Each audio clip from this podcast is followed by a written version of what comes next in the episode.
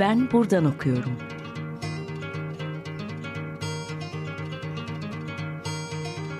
Edebiyat ve başka şeyler.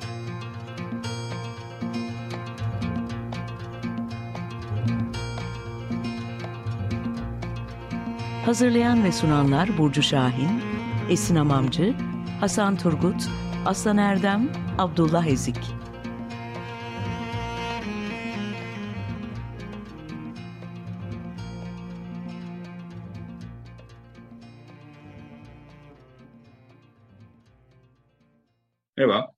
95.0 Açık Radyo'da Ben Buradan Okuyorum başladı. Ben Aslan Erdem. Bugün kolektif kitaptan çıkan Kiraz Özdoğan, M. Fatih Tatari ve Ali Bilgin tarafından derlenen İnsan, Hayvan ve Ötesi kitabının yazarlarından Ezgi Burgan'ı ağırlıyoruz. Ezgi hoş geldin. Hoş bulduk Aslan, merhaba. Merhaba. Ee, çok kısa Ezgi'den bahsedeyim. Ezgi Burgan araştırmacı, ekofeminist, yaylaların ve ormanların sesine kulak veren ve e, veren meraklı bir dünyalı olarak tanımlıyor kendisi. Bununla birlikte Muğla Sıtkı Koçman Üniversitesi'nde sosyoloji bölümünde doktora çalışmalarını sürdürüyor. Ee, Ezgi şöyle bir yerde başlamak istiyorum. Ee, felsefe tarihi içinde adı sıklıkla anılan hemen her filozofun hayvanlar üzerine zaman zaman düşündüklerini biliyoruz. Kant, Levinas, Nietzsche, hatta bu konuda bir canavar olduğunu düşünebileceğimiz Descartes ilk aklıma gelenler. Bununla birlikte akıl ve insan merkezi aydınlanmacı felsefenin kurduğu dünyaya ve dayattığı oluşa alternatif bir dünya ve dünya tasavvur ve oluş imkanı sunan hayvan çalışmaları. Bu felsefi etütlerden bütünüyle uzak, göreceğini sayılabilecek bir alan. Biz bugün hayvan çalışmaları dediğimizde yeni bir düzenden ve düşünme pratiğinden bahsediyoruz. Dilersen bu yeni düzenin hangi sorular problematikler etrafında şekillendiğini, geliştiğini, nasıl bir tarihsel seyir izlediğini konuşarak başlayalım. Evet, e, aslında e, ilk önce belki de hayvan çalışmaları ile ne kastettiğimizi konuşmak gerekecek. E, çünkü hayvan sorusuyla ilgili yaklaşık 20 disiplinin dahil olduğu pek çok çerçeve ya da alt tanım var. Biyoloji, zooloji gibi fen bilimlerinin dahil olduğu hayvan davranışlarına odaklanan bir tür hayvan çalışmaları var. İnsan hayvan çalışmaları, eleştiren hayvan çalışmaları, feminist hayvan çalışmaları bunun gibi birçok dal oluşmuş durumda. Yani hayvan çalışmaları ifadesini şemsiye bir kavram olarak e, kullanacaksak burada ki bunu yapabiliriz ama bunu yaptığımız zaman bunun birbirinden çok farklı problematikleri kapsadığını da hatırlamak e, gerekiyor. Bütün bu farklılığın ve çeşitliliğin 1970'lerde yaşanan bir kırılmayla canlandığını görüyoruz. Ortak noktada insan merkezciliği, e, insanı hayvandan ayıran ve üstün olarak konumlandıran ikiliklerin sorgulandığı bir kırılma bu. Ve e, bu tabii ki dünyamızın içinden geçtiği tarihsel dönüşümle yakından ilişkili. Bu dönemde e, yeni toplumsal hareketlerin çeşitli ve geniş bir çerçevede ele aldığı özgürlük mücadelesine, e, cinsiyet, e, sınıf gibi hayvan hakları ve hayvan özgürleşmesi hareketi de dahil olmaya başlıyor. Yani bu düşünme pratiği yeni toplumsal hareketlerde ortaya konan kavramsal enstrümanların e, etrafında gelişmiş diyebiliriz. Türcülük, insan merkezcilik, insan biçimcilik e, bunlardan bazıları. E, zamanla politik hattan gelen e, sorularla disiplinlerin e, angajı olduğu bilimsel ve felsefi yaklaşımların kesiştiğini görüyoruz ama artık disiplinler de birbirinden öğrendiği ve birbiriyle iç içe geçtiği için e, bu kesişimler daha da çeşitleniyor. E, Harvey ile birlikte türler arasındaki sınırları, e, organik olanla teknolojik olan arasındaki ayrımı sorunsallaştırdığımız yere geldik. E, şimdilerde bitkilerle, nesnelerle, virüslerle ilişkimizi konuşuyoruz. Çok türlü bir dünyada türler nasıl ilişkiler kuruyor ve bu ilişkilerde dünyalar nasıl oluşuyor bunu araştırıyoruz. Ee, önümüzdeki dönemde bu problematik nasıl yere evrilecek ben de heyecanla düşünüyorum doğrusu. Hakikaten yeni durumlar, yeni imkanlar, yeni krizler, dediğin gibi yeni tanımlamaları da zorunlu kılacak gibi görünüyor yakın zamanda. Ben de açıkçası bu konuda heyecanlıyım. Bakalım iş nerelere kadar genişleyecek. E, meseleyi biraz daha özelleştirerek sürdürelim istiyorum. Doğu Batı Dergisi'nin hayvan çalışmalarını merkeze alan Fauna'ya Ağıt başlıklı dosyasında e, bir boğa saldırısında adam öldüren, bir boğa saldırısından adam öldüren boğaya normatif iktidar, insan merkezi söylemleri nasıl inşa eder? Başlıklı bir yazım var. E, bu yazının çıkış noktasını e, aslında çalışmanın da çıkış noktası aynı zamanda bu. E, Aktivos'un yazının hemen girişinde. Şimdi ben dinleyem, okuyamayan dinleyicilerimiz için tekrar sormak istiyorum bunu. Kendi ifadenle bir adamın boğa saldırısı sonucunda, hayat, sonucunda hayatını kaybettiğine dair pek çok haber okumuş ama herhangi bir boğa görmemiş bir araştırmacı olarak Karadeniz yaylalarında tam olarak ne yapıyorsun? bize çalışmanın problematiğini nasıl inşa ettiğini, saha araştırmasının nasıl gittiğini ve bu çalışmanın nihayetinde nereye varmak istediğini açıklayabilir misin? Boğa Ayvaz'ın hikayesi aslında benim alanda tesadüfen karşılaştığım bir hikaye. Yani o yaylaya, Balamor yaylasına. E, orada bu hikayenin olduğunu bilerek gitmemiştim ben. Ama e, iktidar ilişkilerini düşünmek için, insan-hayvan karşılaşmalarında insan merkezci söylemlerin nasıl oluştuğunu gözlemlemek için bu e, acı bir şekilde çok uygun bir hikaye oldu. Karadeniz yerlerinde ne yapıyorum? Karadeniz yerlerinde kısaca hikaye topluyorum diyebiliriz. Ee, insan-hayvan karşılaşmalarının çoğunlukla kadınlar ve hayvanlar arasındaki karşılaşmaların hikayeleri bunlar. Hayvancılığı daha çok kadınlar yaptığı için biraz da böyle. E, iki açıdan bu karşılaşmalar dikkatimi çekiyor. Birincisi bir feminist bilim pratiği sorusu olarak bu karşılaşmaların kadınların öz yaşam anlatılarında nasıl yer aldığı ve bu anlatılar aracılığıyla kadınların yaşamı nasıl ürettiklerini, kadınların hayvanlarda ne gördüğünü, onlardan neler öğrendiğini ve bunları nasıl hayata geçirdiğini merak ediyorum. E, diğer yandan insan hayvan ikili üzerinden insanı merkeze almayan bir bilim pratiği imkanı olarak hayvanlar genel bir kategori olmaktan çıkıp hayvancılık pratiklerinde ismi, yüzü ve tarihi olan belirli bir hayvana işaret ettiğinde bunun o belirli hayvanın yaşamı açısından anlamının ne olduğunu soruyorum. Yani hayvanların mal ve kaynak statüsünde kullanılması ile sürdürülebilen türcü bir ekonomik sistem içerisinde yani hayvancılıkta hayvanları özne almanın imkanını e, soruyorum ve türler arası yoldaşlık, sevgi, şefkat bağları kurmanın e, anlamını ve gücünü de aslında aynı zamanda merak ediyorum. E, bu merakla ben Karadeniz'de üç yaylada misafir araştırmacı oldum. Bağlantılarımı tanıdıklar, tanıdıkların tanıdıkları gibi aracılar aracılığıyla kurdum. Ve her seferinde çok e, sıcak, aileden biri gibi karşılandım. Bunun tabii ki belli yaptırımları da oluyor. Özellikle aterkil toplumda. Evlenmemiş, görece genç bir kadın araştırmacıysanız ve bizim toplumumuzda biliyorsun misafirlik üç gündür diye bir söz de var. Dolayısıyla birkaç gün sonra gündelik hayatta yapılması gereken işlere dahil olman gerekiyor. Yani yer yer örneğin bulaşık yıkarken de hayvanlarla hiç ilgili görülmeyen konular e, konuşman gerekebiliyor ve o sırada e, alan konuştuklarımızın şimdi benim araştırmamla ne ilgisi var diye düşündüğümde oldu.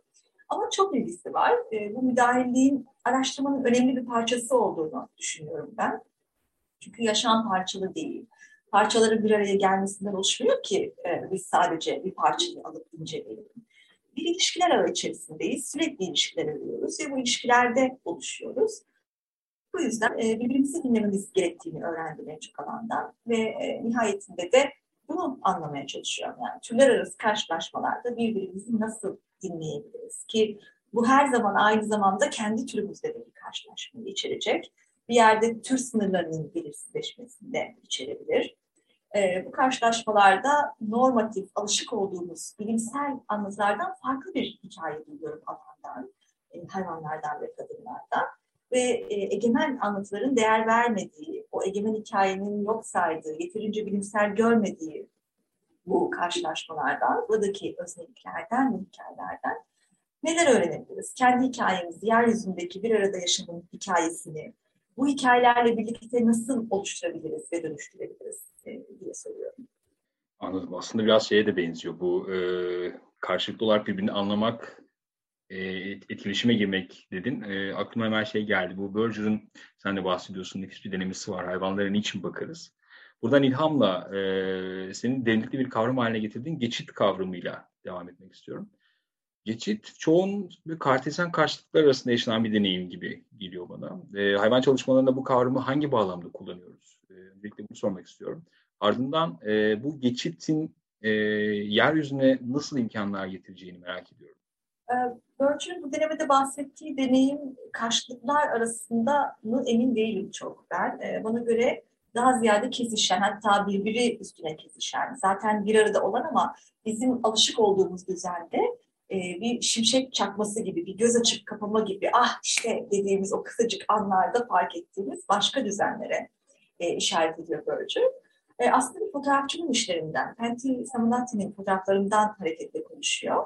Bu fotoğraflarda e, insan düzeni yine görünür olsa da e, ışığın bir hayvana, işte köşedeki bir kavrana, unutulmuş isimlere e, yöneltilmesiyle e, insanın bir anda merkezi bir konumdan çıktığını ve gözden kaybolduğunu e, hissediyor böylece. Bu e, hayvan sorusuyla ilgili olarak örneğin e, Derrida'nın kedisiyle göz geldiği anı bana hatırlatıyor. E, gündelik yaşamın sıradan akışında Derrida için e, bir anda ışığın başka bir yere çekildiğini görüyoruz orada. Ve buradan hayvan sorusuna bir geçit açılıyor. Kedi bizde ne görüyor, biz kedide ne görüyoruz diye sorabiliyoruz. E, bu sosyal bilimlerde hayvanı sorunsallaştırırken özlemi insandan alıp hayvana ve o belirli hayvanla kurulan ilişkiye taşıyabilme kudreti olan bir soru ve burada insanı incelesek de artık insan e, merkezi bir konumda değil ve o belirli hayvanla ilişki içerisinde oluşan bir insanı inceliyoruz. Hayvan çalışmaları bu anlamda hayvanlarla ilişkimizi yeniden düşünmek ve hayvanların yaşamını dönüştürebilmek için bir geçit açmaya yarayan bir anahtar olabilir diye düşünüyorum. Derrida'nın bu deneyimi zaman zaman hakikaten kentlerde hayvanlarla birlikte yaşayan herkesin e, bir şekilde deneyimlediği bir dönem. Buna birazdan geleceğim ama bir başka kavramla sürdürelim istiyorum. E, bu da hakikaten e, benim de senin yazın üzerinden öğrendiğim bir şeydi. E, feminist şefkat etiği gibi bir kavram var yazında. Bu çok alışkın olduğumuz bir kavram değil aslında ya da e, belki sahada çok çok kullanılan bir kavramdır ama sahaya yeni gelen e, aday araştırmacıların yeni yeni duyduğu bir kavram olabilir. Nasıl bir ihtiyaç üzerine üretildi ve e, tam olarak nasıl bir anlam aralığına sahip bu kavram? E, feminist şefkat etiği kavramını ben e, Carol Adams ve Josephine Donovan'a referansla kullanıyorum. E, onlar bununla ekonomi, e, ekofeminist bir şefkat etiğini kastediyorlar ve e, bunu biraz da hayvan hakları yaklaşımının kullandığı dilin bir eleştirisi olarak sunuyorlar. Böyle bir ihtiyaç üzerine üretildi diyebiliriz belki de kavram. E, şunu eleştiriyorlar hayvan hakları yaklaşımının birinde. Aydınlanma felsefesinden hareketle ikilikler inşa etmesi. Yani öncelikle insan ve hayvan arasında bir kategori ayrım ortaya koyması ve ilişkilerden ziyade özel bir e, erkek insan kavrayışına dayanması.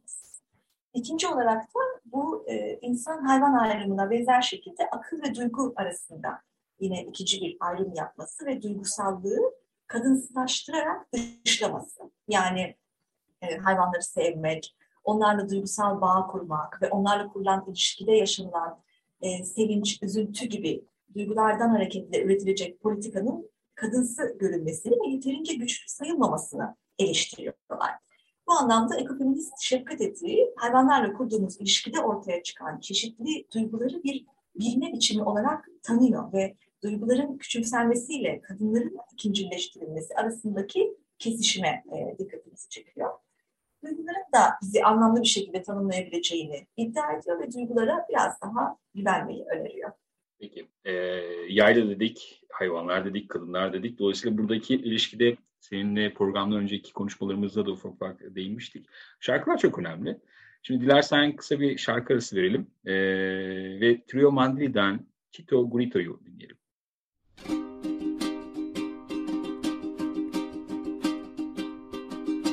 მერამამ ღერებს უძიროზე ცაზამ ბახის ველი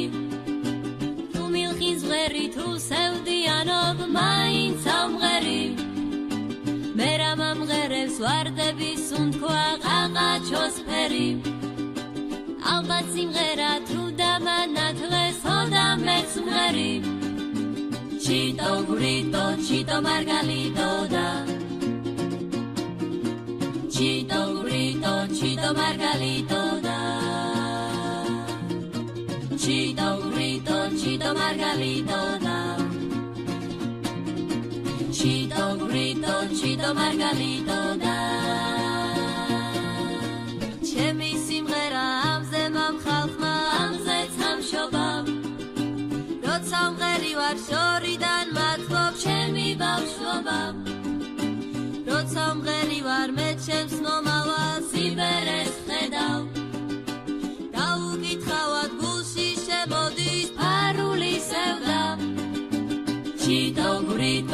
Chito Margalitona.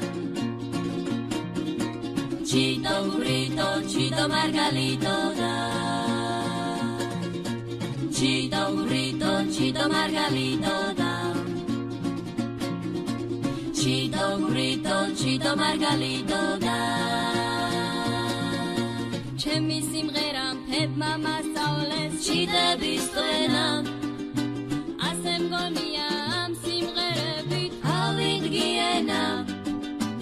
როგორც ამბობენ სიცოცხლის ბოლოს ლუმღერის ხედი სიმღერით მოყვდე რაღავინადრო ამაზე მეტი.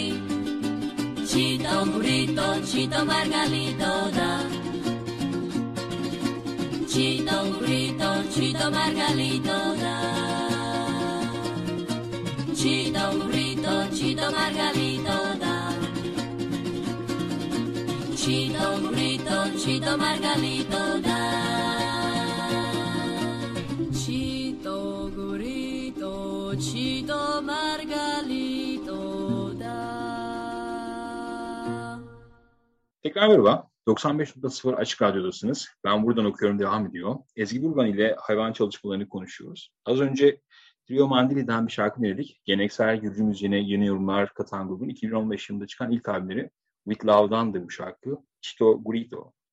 Şimdi e, Ezgi, yayla deneyim üzerinden devam edelim istiyorum. Yaylayı kendi kuralları olan türler arası bir düzlem olarak konumlandırıyorsun. Karadeniz üzerinden düşündüğümüzde yayla dediğimiz düzlemi Anadolu'nun diğer coğrafyalarında ovalar, tarlalar olarak görüyoruz. Romantik tahayyül e, bu coğrafyalarda deneyimlenen insan-hayvan bir aradalığını karşılıklı rıza ilişkisi gibi düşündürüyor bize. Sanki her şey yolundaymış gibi.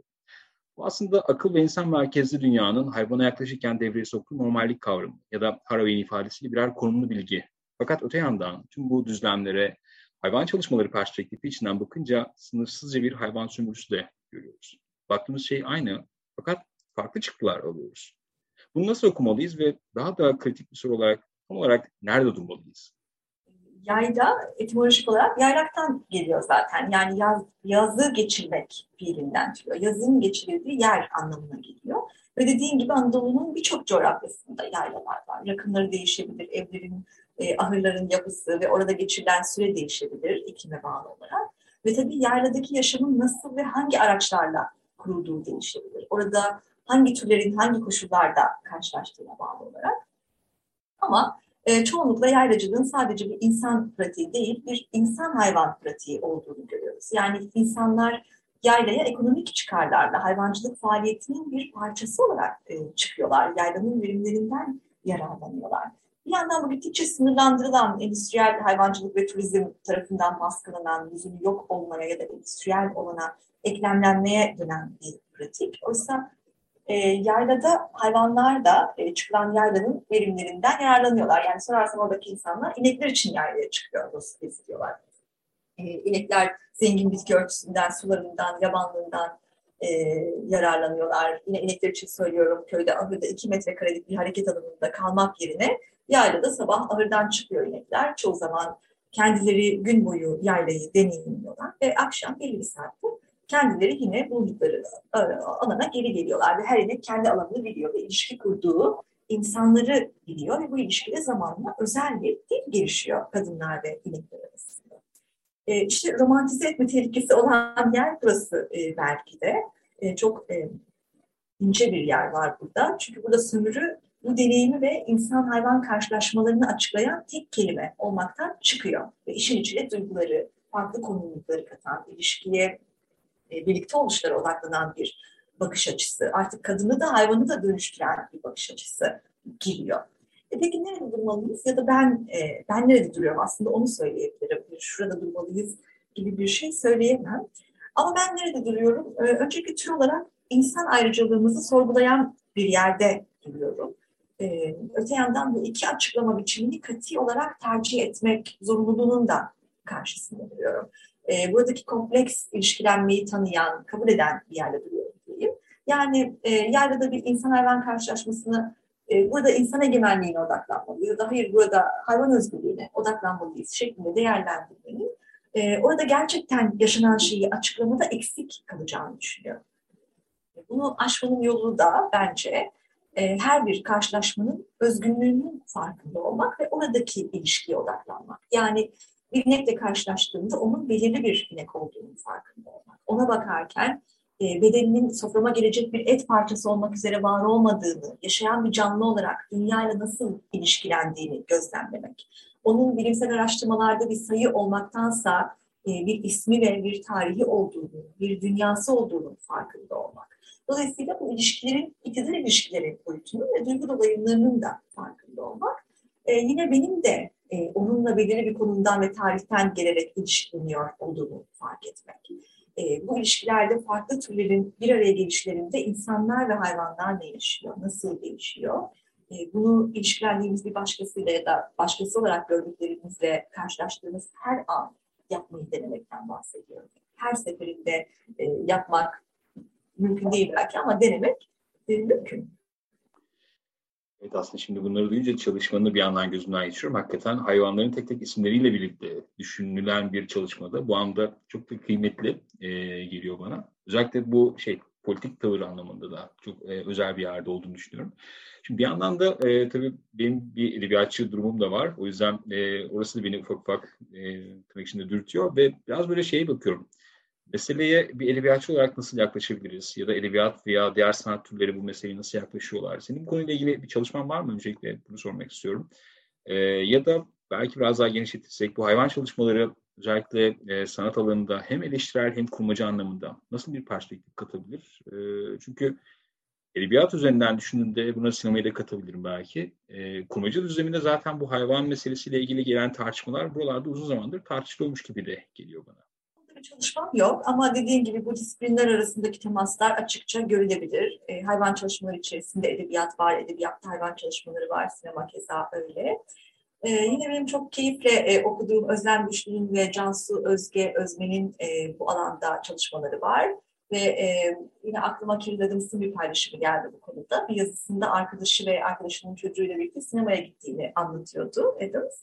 Filmin sonunda bu filmde hiçbir hayvana zarar verilmemiştir e, yazmış. Çocuk da bunu görünce çok şaşırmış ve demiş ki yani yarın aktarıyorum. Nasıl yani? Masada o yedikleri gerçek hayvan değil miydi demiş. E, işin sadece bir yönü ama sanıyorum hayvan çalışmaları, özellikle ilişkiler hayvan çalışmaları e, bu merakı e, getirebilir sanata. Olağanüstü bir bakış. Ben acayip etkilendim bundan. E, hakikaten çok ve sorulması gereken en temel sorulardan biri bu belki. Ee, peki çok az da zamanımız kaldı ama şunu da merak ediyorum. Şimdi yaylalardan başladık ama kapatırken biraz böyle kent deneyimine e, çekmeye çalışacağım konuyu. Yaylarda hayvan ve insan arasında kurulan ve birbirini anlama duyumunun insan ve hayvan oluşum belirsizleştiği, sınırların silikleştiği bir anda kurulabildiğini söylüyoruz.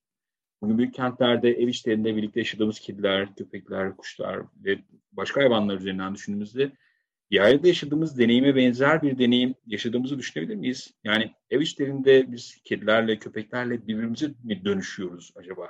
Hem evet hem hayır diyebilirim. Öncelikle hayır çünkü yaylada kurulan insan hayvan ilişkisinin ekonomisiyle evde kurulan ilişkinin ekonomisi farklı. E, birbiriyle bağlantılı ama farklı. E, yaylada yaylacıların bir üretici konumu var, hayvanların kaynak konumu var ve hayvanların yaşamlarına yapılan insan müdahalesiyle de ortaya çıkan ürünler var. Yani hayvanların bedenlerinin ete dönüşmesi ve örneğin bir ineğin yavrusunu beslemek için ürettiği sütün alınıp satılması gibi. Bu yüzden yaylada insan hayvan iletişimi daima belli bir mesafeden olmak zorunda. O mesafe belirli bir hayvanın yaşadığı süre boyunca arka planda tutulsa bile e, hayvanın öldürüleceği zaman bu mesafe geri çağrılmak zorunda. Öte yandan evet bir benzerlik görebiliriz evlerde birlikte yaşadığımız hayvanlarla yaşadığımız dediğimde. E, bu da sorumluluk kavramı aracılığıyla mümkün olabilir diye düşünüyorum. Tabii ki bütün bu ilişkilerin tek tip olmadığını da hatırlamak lazım. Yani hayvancılıkta kurulan ilişki şöyledir, evlerde şöyledir diye bir kategorik ayrım da çok doğru olmayabilir ve kapsayıcı da olmayabilir. Çünkü hayvanlarla karşılaştığımız başka alanlar da var. E, savaş gibi deneyler, eğlence sektörü, sanat, edebiyat gibi. E, bütün bunların hepsinde işleyen iktidar ilişkilerine, temsil sorunlarına ve bir araya gelişlere odaklanmak mümkün ve bunu birbirimizi dinleyerek yapabileceğimizi düşünüyorum. Çünkü e, Haraway'in dediği gibi hepimiz çaprazlamasına iç içe ilişkilenen sınır bölgelerindeyiz. Öyleyse hem birbirimizden sorumluyuz hem de birbirimizin deneyiminden e, hiç de uzak değiliz. Evet, güzel final oldu. Birbirimizden sorumluyuz diyerek bitirelim. Peki, çok teşekkürler Ezgi. Ben teşekkür ederim. Ee, sevgili radyo severler, bugün Ezgi Bulgan ile hayvan çalışmalarındaki ana meseleleri biraz konuşmaya çalıştık. İlerleyen haftalarda görüşmek üzere. Hoşçakalın.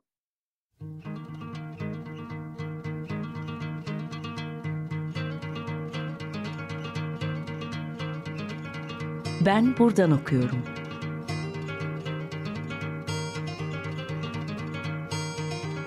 Edebiyat ve başka şeyler.